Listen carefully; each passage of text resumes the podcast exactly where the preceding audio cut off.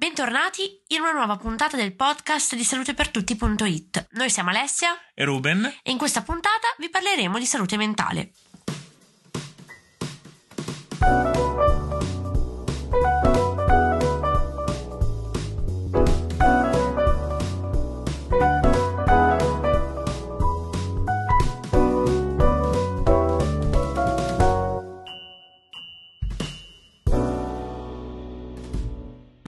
Abbiamo deciso di parlare di questo argomento a partire dai risultati dello studio Being Mind Healthy del gruppo assicurativo AXA.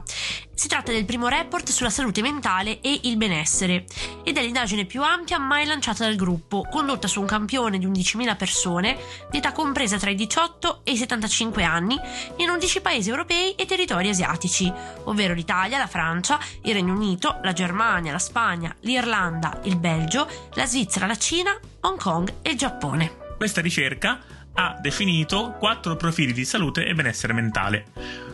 Coloro che combinano benessere sociale, emotivo e psicologico ad un livello di soddisfazione massima, i cosiddetti flourishing, coloro che mostrano benessere in alcune aree ma con una percezione generale meno intensa, i getting by, coloro che non si sentono nel pieno delle proprie capacità e manifestano assenza di un benessere positivo, i cosiddetti languishing, e coloro che riportano totale assenza di aree di benessere per i quali la fatica è associata a disagio emotivo e compromissione psicosociale, i cosiddetti struggling. Le donne più giovani sono le categorie più colpite nel benessere psicologico a causa della pandemia, 48% in Italia contro il 33% nel resto del mondo. Invece gli uomini hanno un miglior stato di benessere mentale, legato anche ad una maggiore sicurezza del lavoro e del reddito. Tra le categorie professionali che rischiano di risentirne maggiormente degli effetti negativi della salute mentale ci sono anche gli streamer di Twitch, che sono ragazze e ragazzi di tutte le età che intrattengono i propri iscritti con ore e ore di dirette video sulla popolare piattaforma Viola. Il funzionamento è semplice, più trasmetti, più accresci la tua fanbase e più guadagni. Un recente articolo sulla BBC ha riportato il fatto che la salute mentale di questi ragazzi sia in serio pericolo. Ad esempio, nell'ottobre scorso lo streamer Ghost in the Machine è stato live continuamente per 76 giorni. Ma non si tratta dell'unico caso. Infatti, la streamer Sushi, intervistata dalla BBC, aveva dichiarato: Non mi piace più aprire la porta a nessuno, non esco e non parlo con nessuno. Non mi piace parlare con le persone faccia a faccia, perché è passato così tanto tempo dall'ultima volta che l'ho fatto. E ancora, 10 ore al giorno sono tante. Pensi che trascorrerai il resto del tempo lontano dal computer e sarai produttiva ed energica. Ma non è così a dire il vero, perché finisci per ossessionarti con gli altri social, che devono essere aggiornati come parte del tuo lavoro. Le 60 ore di streaming settimanali hanno avuto un effetto deleterio sul comportamento di questi streamer, che hanno manifestato ansia, perdita di fiducia e sintomi di agorafobia.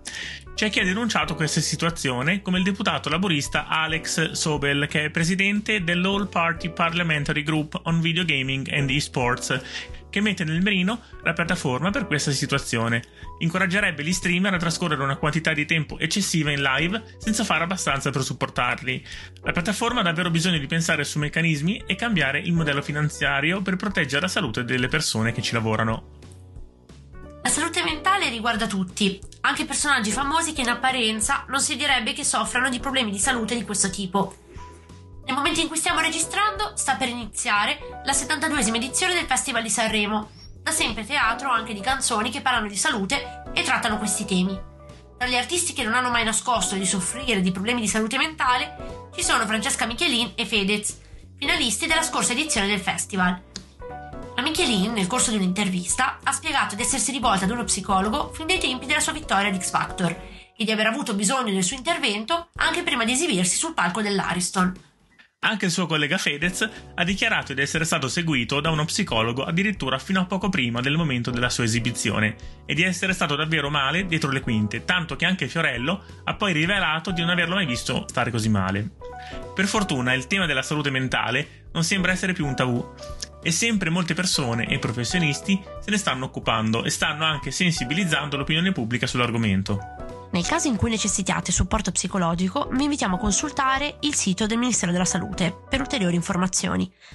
Noi vi ringraziamo per aver ascoltato questa puntata del podcast di salutepertutti.it e come sempre vi ricordiamo come e dove potete ascoltarci. Siamo su Spreaker, su Spotify, su Apple Podcast e su Google Podcast. Ci trovate anche sui nostri social network, ovvero su Facebook ed Instagram come salutepertutti.it e sul nostro sito www.salutepertutti.it. La nostra mail è sempre info-salutepertutti.it. Un caro saluto dal nostro podcast.